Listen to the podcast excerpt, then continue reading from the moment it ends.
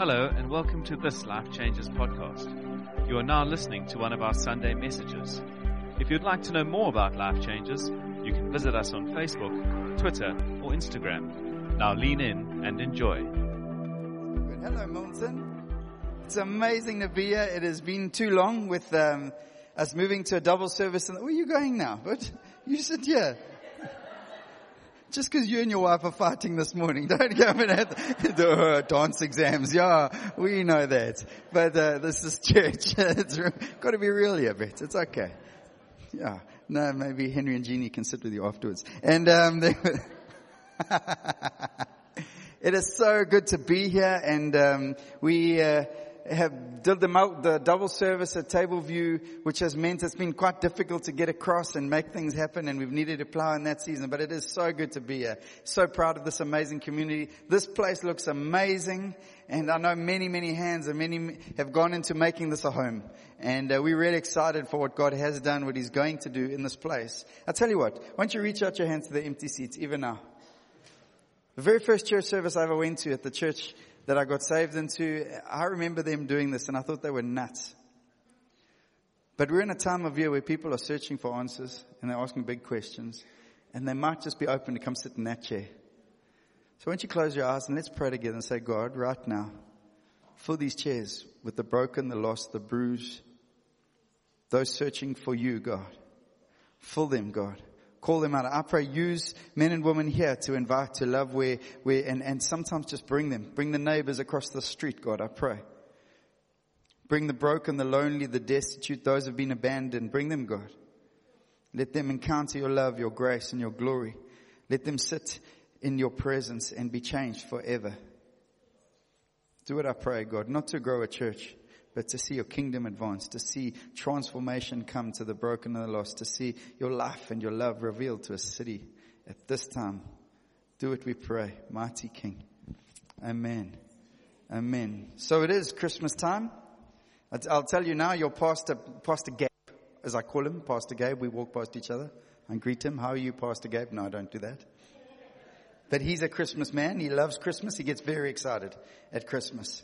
Um, and, and if things don't go well at Christmas, he gets very upset as well. It happens. It's like a knife edge. You're not. But he loves Christmas and he's excited and, and we get to preach at these times. It's the home stretch. Everyone's on the run going for it. Jingle Bells is playing. Most people have survived uh, Black Friday. It was quite a while ago now, so most people have recovered and they've returned everything. so it's amazing.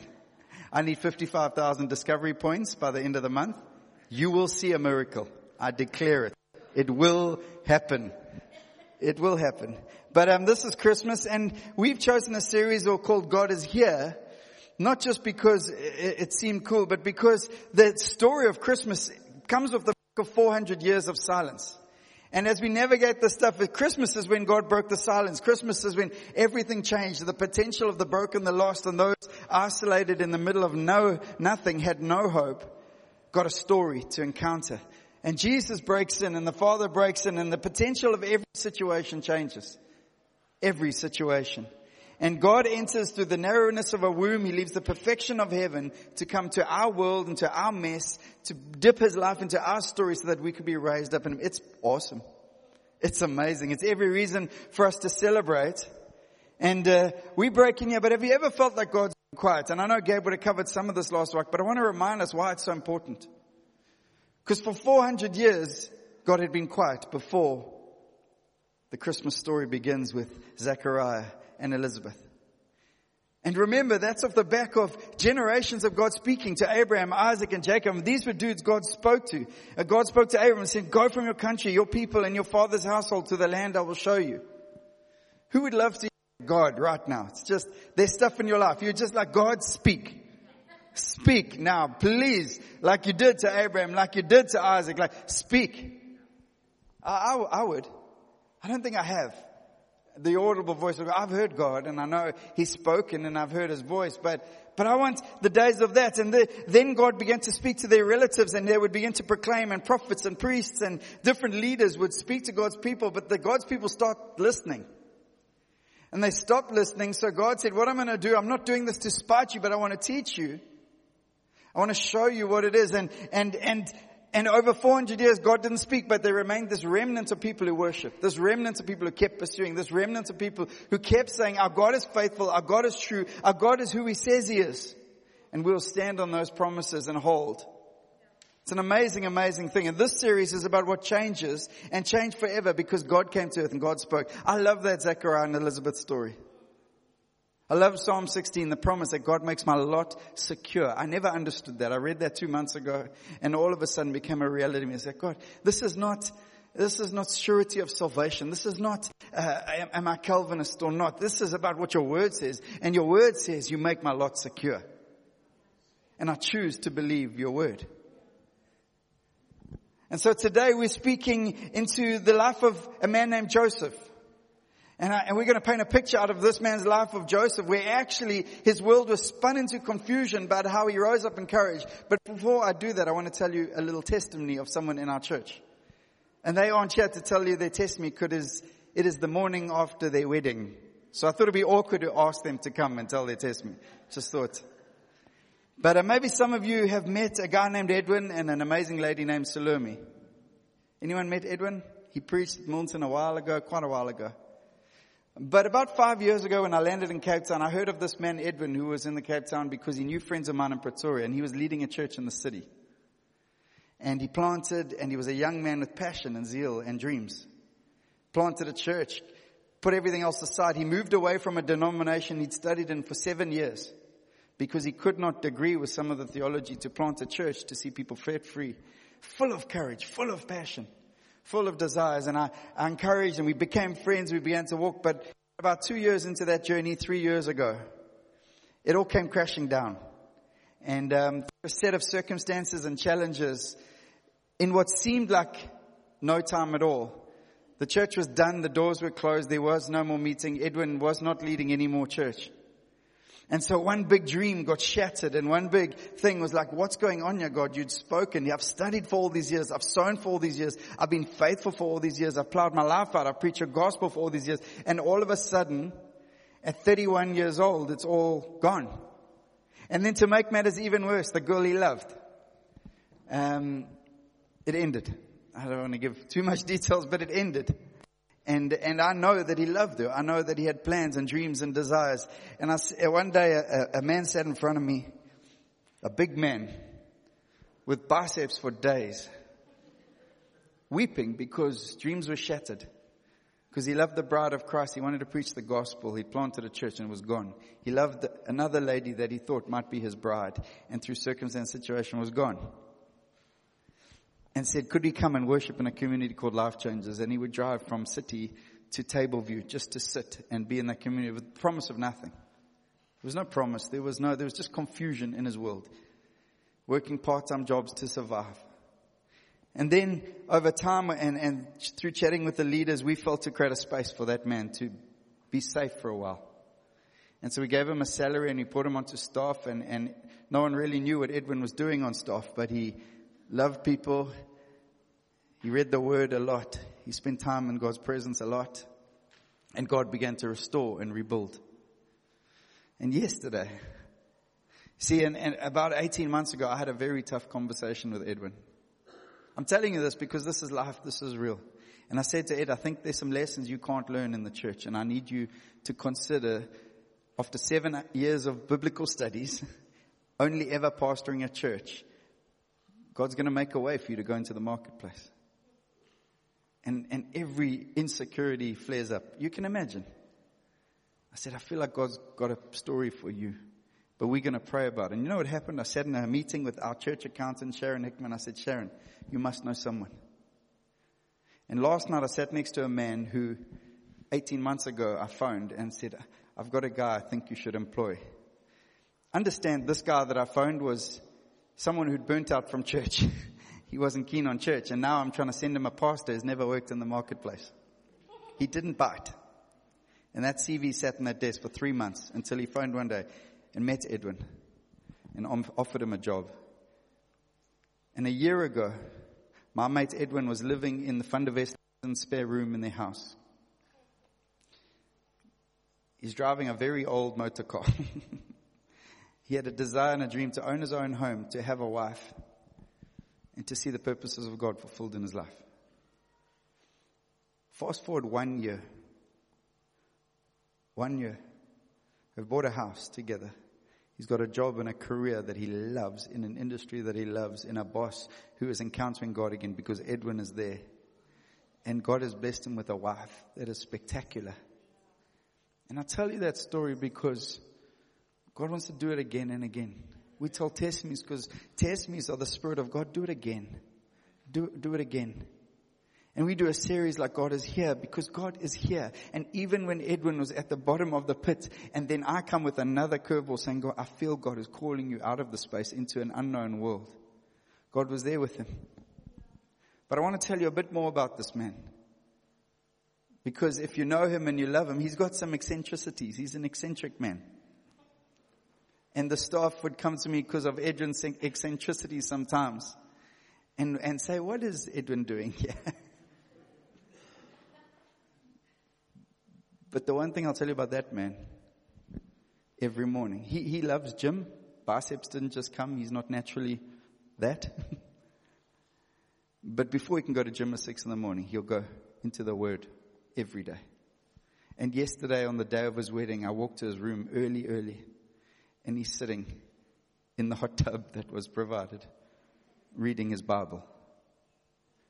And God has blessed a man with a wife, with opportunity, with possibility and a future, who literally a year ago had none of those things. Was in borrowed rooms, and just confusion reigning. God, am I called to preach the word of God? God, am I called to be in the marketplace? God, will you provide a wife? God, will you? And I'm telling you, it's a story we've got to look to and say, God, do it again. And into confusion, God brought courage. Into confusion, God brought clarity. Into confusion, God reminds him that your lot is secure. And it's, a, yeah, it was just a great privilege for me to be a part of that moment yesterday. Because God is faithful. I want to tell you this morning, I, I don't know what stories and winds have blown, and God is faithful. God is faithful. He won't be mocked. He won't be mocked. Mishi standing and leading worship and working all week sewing in so that we can have a carols service tonight and questions and dreams because you're a dreamer. God won't be mocked. He won't be mocked. Yes, every dream that you've ever prayed, stored up, won't be mocked. He will provide. He is faithful. Can we just pray for a second? I don't know. I feel like God, you're reminding us of the promise again. You're speaking the life. I pray liberty over people in this place to even ask for big things again. Not just the basics, not just the survival asks, Lord, can I have my daily bread, but actually coming to a father and saying, God, I've got dreams. I would love a wife. I would love a house. I would love a job. I'd love a career. Those were Edwin's prayers, but maybe there are other prayers here. And the enemy would say, you don't deserve it. So we stop asking. And I, I want to Say, Spirit of God, call out the sons and daughters in this place to ask big prayers again, to speak again, to trust your word again, to look at the extravagance of the gift of Christ in our lives and be reminded that we worship a glorious Father who pours out his grace and his goodness. Thank you for the story of Edwin and Salome Fundanefa. Do it again, God. Do it again. Mighty King. Amen. Amen. I want to read from Matthew chapter 1. It's about this guy named Joseph. It's about a lady named Mary and about a mighty king named Jesus. Verse 18. This is how the birth of Jesus the Messiah came about. His mother Mary was pledged to be married to Joseph, but before they came together, she was found to be pregnant through the Holy Spirit. Because Joseph, her husband, was faithful to the law and yet did not want to expose her to public disgrace, he had in mind to divorce her quietly. But after he had considered this, an angel of the Lord appeared to him in a dream and said, Joseph, son of David, do not be afraid to take Mary home as your wife, because what is conceived in her is from the Holy Spirit. She will give birth to a son, and you are to give him the name Jesus, because he will save his people from their sins. All of this took place to fulfill what the Lord said through the prophet, the virgin will conceive and give birth to a son, and they will call him Emmanuel, which means God with us. When Joseph woke up, he did what the angel of the Lord had commanded him and took Mary home as his wife. In the midst of the beautiful story of the birth of Jesus, there's this reality and we find an ordinary man named Joseph. The gospel is all about what God does with ordinary people. I, I am a very ordinary man. I would love to tell you that uh, things are exceptional at every level, but they're not. But God takes ordinary always and pulls them into his stories and pulls them into a much bigger story. And when I look at Joseph, the first thing I notice is he's just an ordinary dude. There's nothing exceptional about this guy. And he's pulled into a big gospel story. And the Christmas story is that. Paul puts it this way in 1 Corinthians. How's this? Take a, a good look, friends, at who you were when you got called into this life. I don't see Mary, many of the brightest and the best among you. How's that? For imagine I just I don't see any of the brightest, the best among you. I mean that's leadership encouragement 101. Not many influential, sorry, not many from high society families. Isn't it obvious that God deliberately chose men and women that the culture overlooks and exploits and abuses, chose these nobodies to expose the hollow pretensions of the somebodies? That makes it quite clear that none of you can get by with blowing your own horn before God. I love the Bible and I know that's the message and it was, it's a translation of that, but, but it's, I think it's a great interpretation of that scripture and reveals and reminds us that Joseph's this ordinary God, a guy who chose to believe an extraordinary God even in the midst of a crisis. Because number one, this is a crisis. He's, he's marrying a girl. He's got it all lined up. He's working on his carpentry skills. He's going to be the next guy selling furniture all over the area. He's got it all mapped out, worked out, planned out. It's going to work this way. They, he, he's to, they're going to book the wedding day and then they're going to get married and then they're going to have babies and the baby's going to be glorious and they're going to be perfect and then they're going to travel the world. I don't know what his dreams were, but they weren't this. And into his dreams, God speaks something different. God says, actually what we're going to do here, because he finds out and it's, it's a challenge. It's, it starts this way his mother Mary was pledged to be married to, but before they came together, she was found to be pregnant by the Holy Spirit. So first point, feelings fail us, obey God. Point number one, feelings fail us all the time. If I said a whole bunch of words to you, like economics, politics, Eskom, load shedding, bonus, no bonus, costs, future, fear, South Africa, oh, are there some feelings in the room? There's feelings. I'm sitting with parents who are talking about futures for their kids. There's feelings. I'm sitting with people that are talking about financial realities and how they got an increase this year, but it feels very much like they got a decrease. There's some feelings attached to that stuff. Well, put yourself in Joseph's shoes. He's got his life mapped out, and all of a sudden, his bride to be is pregnant by the Holy Spirit. I've heard that one before. It's like, let's be honest, every fear rises up because no man's really going to believe him. And, and he looks ahead, the years ahead, and, and he sees him walking with Mary, and there's Jesus, little baby Jesus, five years old, walking, and all the people in the neighborhood go, hmm, hmm, his hair's a bit different to yours, Joseph. Blue eyes. Let's be honest. Every fear, every anxiety, every, every turmoil breaks into his story and every feeling starts lying to him. Get out of here. And he feels completely justified. He starts considering his options. It's the exact word the Bible uses. He starts considering his options and he's got some good options. He says, I'm a good moral guy. I'm going to try to look after this girl. What I'm going to do, I'm going to divorce her quietly. It's the right thing to do. And in those days, it probably was the right thing to do. And he was fully, in every right, and every way, able to do that. Because he had never been with her, had never consummated the marriage. And legally, he could easily step away in divorce. Easily. And it's amazing because the Bible says in that spot, I love it, it, let me get there, it says, but after he had considered this. So all those feelings that you've got right now, the Bible gives you license to consider them. Don't feel bad about your feelings. Don't feel bad about what you feel and when you see stuff and, and there's injustice and there's challenge and there's trial. Don't feel bad about that. But what happens next? It says an angel of the Lord appeared to him in a dream and said, God speaks. God begins to reveal a different future. And as we navigate these times and navigate emotions and navigate feelings, there's got to be a place where our considering and our fears and, and all these things that pull us in different ways and, and all our confusion gets pulled into a different story called Who is God? And Edwin gets up at his wedding and starts speaking about the moments God spoke and the why he held on to the promises of what God had spoken. I'm going, yes, God, you are faithful. And Gabe would have told you that story last week about Zachary, who's just been adopted into the Bathurst family. And Zachary's name means God has remembered. Yahweh has remembered. See, our, our challenge, the reason Jesus tells his disciples, and I know some of you heard this before, but he tells his disciples, this is how you pray. Our Father, who art in heaven, hallowed be your name. And I've preached this many times, but I'm going to tell you again. Hallowed be your name doesn't mean, God, you are glorious. I used to think it was like this shout out to God. You the man. Until I read where Moses was instructed to, to, to, to reach out his staff over the rock. But he gets angry and he strikes the rock twice. And God comes to him and says, you won't enter the promised land because you didn't hallow my name.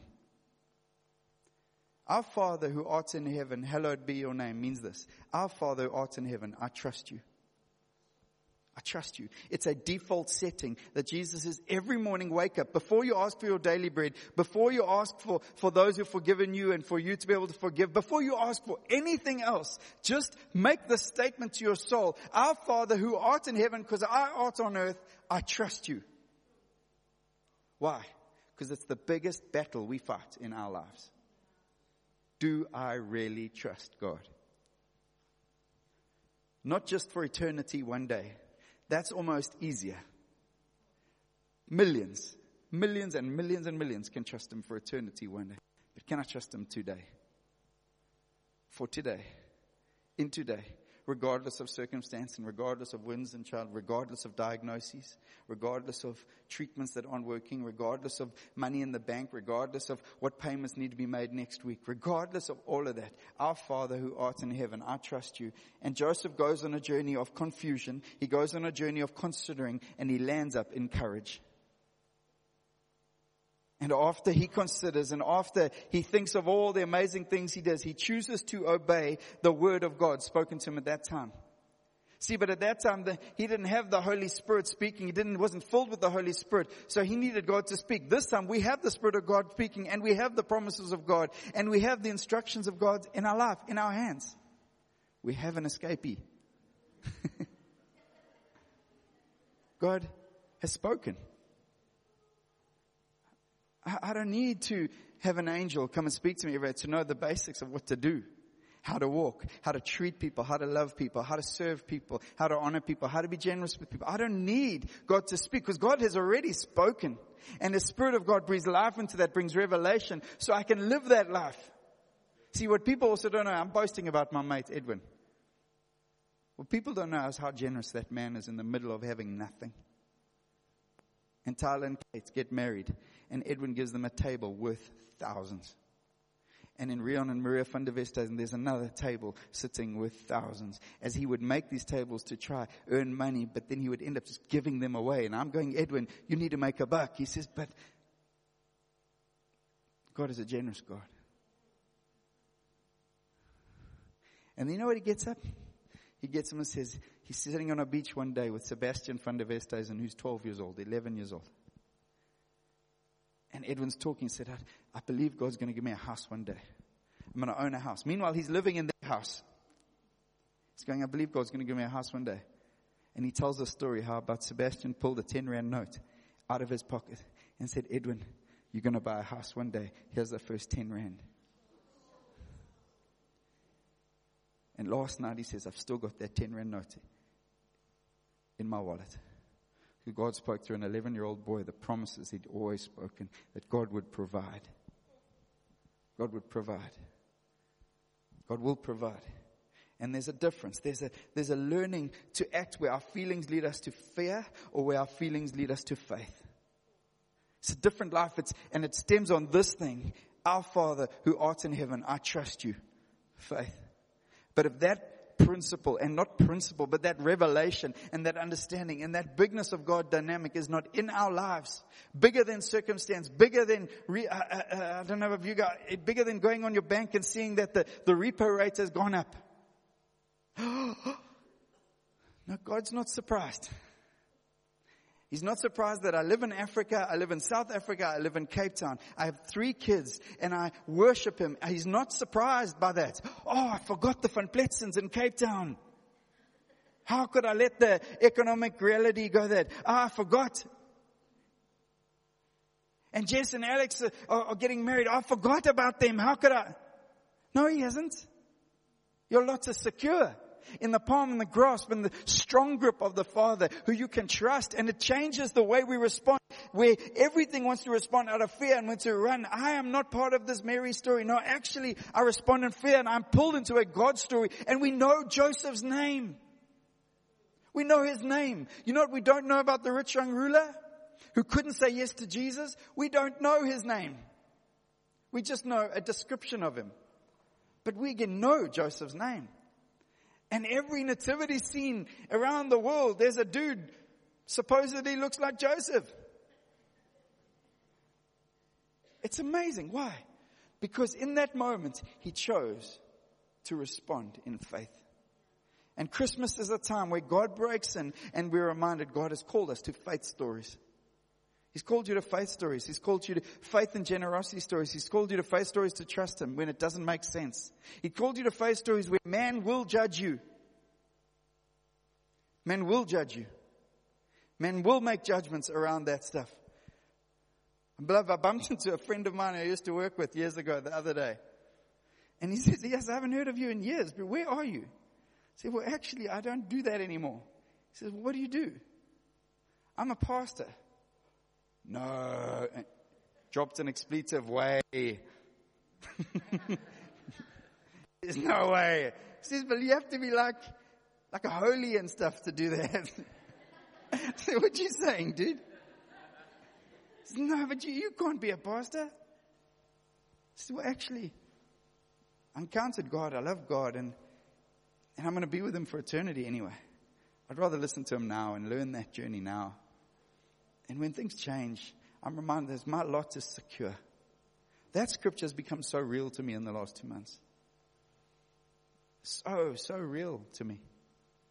I've read it a thousand times. I've heard Christians quote it probably thousands of times.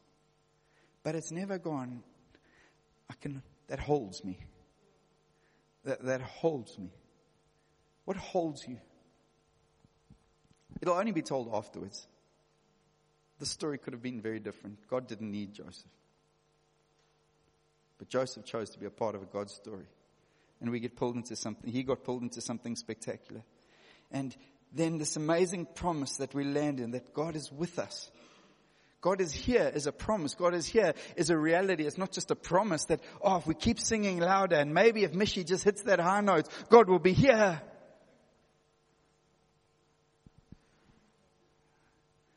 Joseph's courage, verse 25, but he did not consummate their marriage until she gave birth to a son, and he gave him the name Jesus.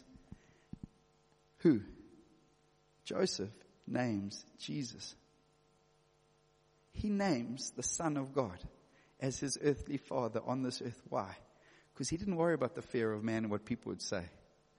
Why? Because he didn't care that it wasn't his natural son and he hadn't consummated the marriage. Why? Because he knew that his moral right was to leave her, but he chose to respond in faith. He gets to name Jesus.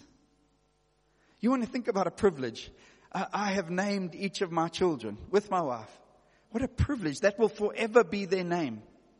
My brother-in-law, uh, his father left at birth and another man stepped into his mother's life when he was two and that man walked with him his whole life. His surname was Hackenrath. My brother-in-law's surname was his original father's surname named Fundament. He's German if you didn't get it. And his whole life he had the surname Fundament. And the first day that my sister and him had their baby was born, this man, Hackenrath, arrived at the hospital and looked at the little baby thing, you know, that they do through those windows. And on that name was Daniel Hackenrath. Because my brother in law had gone and changed the whole family surname to take this man's name because that was his father. And he chose his name. And this guy, Joseph, just a fearful dude, young in years, gets pulled into a God story and gets to name the King of Kings. Spectacular. I, I think it's astounding. He becomes the protector of Jesus. When, when the wise men give them warning, he takes Jesus and runs with him. Whenever Jesus was at young age, he would fight for him and he would look, he becomes this courageous man, but I don't think he started there. He went on a journey of becoming courageous. He went from a confused young man, not trying to work out how his betrothed wife had become pregnant by the Holy Spirit. Let's be honest, that's confusing to a courageous man preparing to trust God and to walk a journey of trusting God regardless of the circumstances, regardless of what men would think, regardless of the whispers and the rumors on the streets. He chose to trust God. To be brutally honest, this has been a frustrating year for me. My wife hasn't been well. At the start of the year, we preached a series, Move the Mountains. My prayer was God heal my wife, to be brutally honest. That was a mountain for us. But you know what God has allowed? He's allowed us to keep navigating mountain ranges with Him. He's allowed us moments of intimacy in His presence. He's allowed us to understand what pain is. Because I sit with people, and I have, as a young pastor, used to sit with people and they tell me of their pain, and I would go like this. But I didn't really know. It was like when I arrived in Cape Town and I'd arrive at work with my five week old baby at home and tell Gabe, well, we didn't really sleep last night. And Gabe would go, oh, sorry. Until now, on Tuesday mornings, when I get there early and Mr. Phillips's eyes are bloodshot and I go, oh, Livia didn't sleep last night.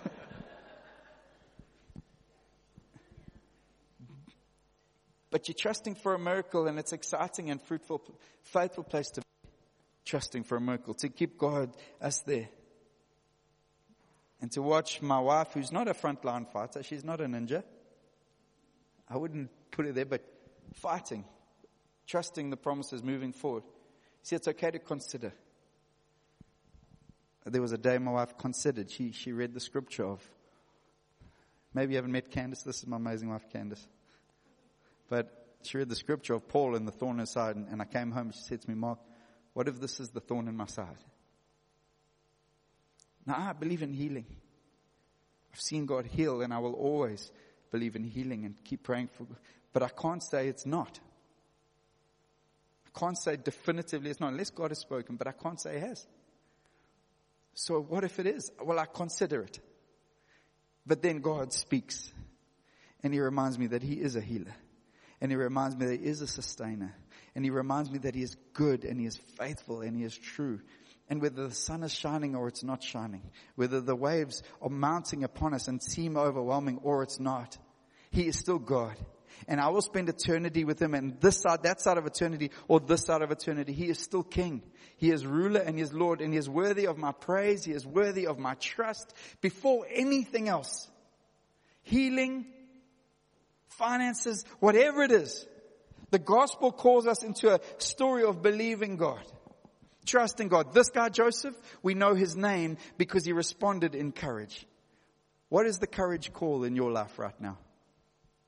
Maybe it's just you come to church week after week, and I don't know because I'm not here all the time, but, but people don't know what's going on in your world.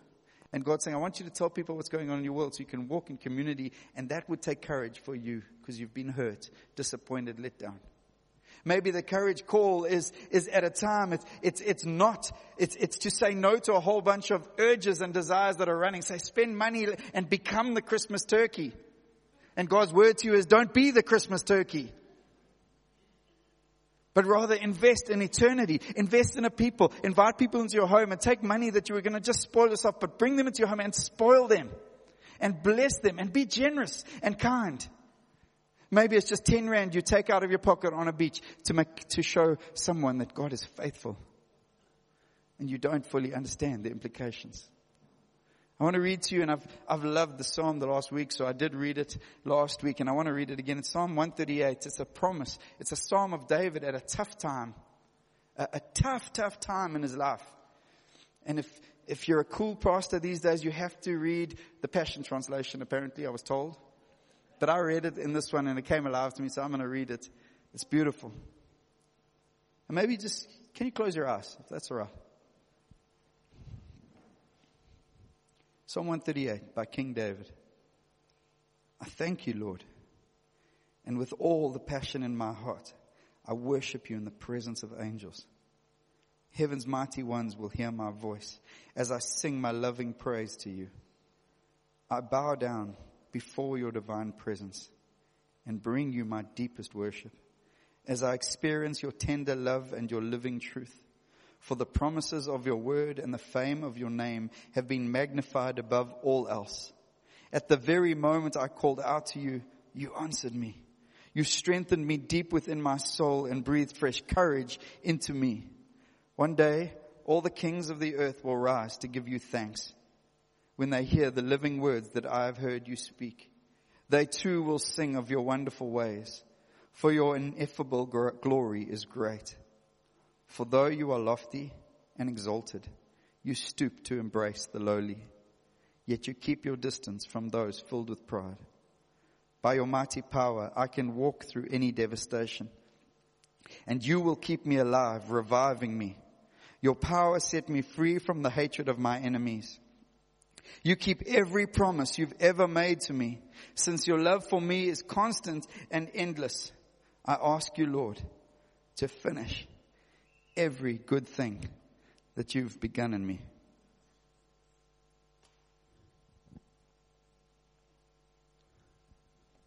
I ask you, Lord, to finish every good thing. David is honest enough to say God gave him courage. Maybe you need courage. Well, Christmas is about a time God came and took the confused of our world and put courage inside of them to count for a much bigger story. Right now, receive courage. You say, God, you need courage? I need courage. God, I need courage. Come, God. What good work has God begun in you? What work did He begin 50 years ago? 40 years ago? Last week? What good work? See, he's committed to finishing that good work. He's committed. He's not silent anymore. You aren't separate. You are with him. Mr. Vayers, what good work did God start in you and what will he complete? Good work. Mighty man. Knows the Spirit of God. Has the Word of God inside of him. What good work will God complete? And I'm telling you, it starts here. Joseph considered. And then he listened to the voice of God and the promise of God. And he chose that over his considerations. Faith is not about throwing your mind away. Faith is about considering and still choosing to follow God. Faith is about seeing the storms and still choosing to set sail when God says, come, put out to sea. Faith opens up the possibilities of heaven.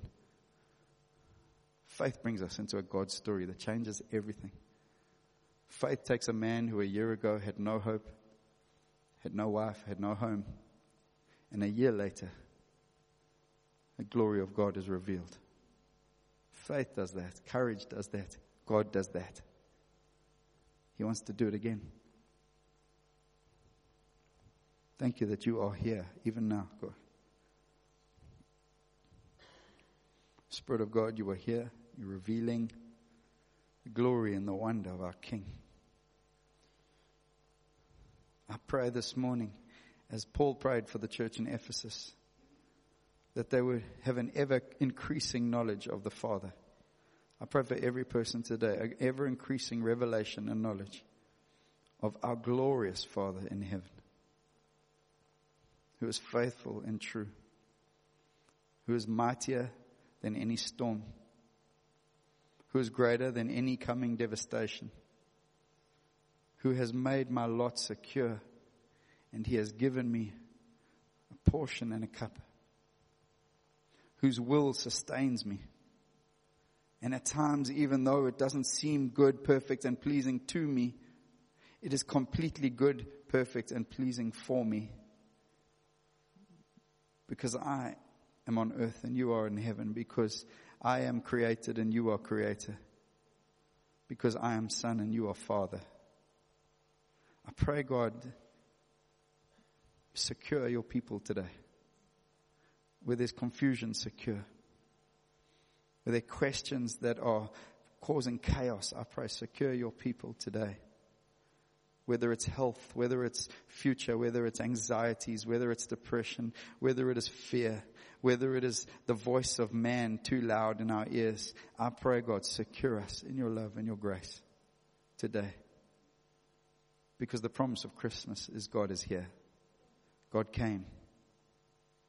For unto us a child was born, a son was given. Mighty counselor, wonderful, prince of peace. The government will be on his shoulders.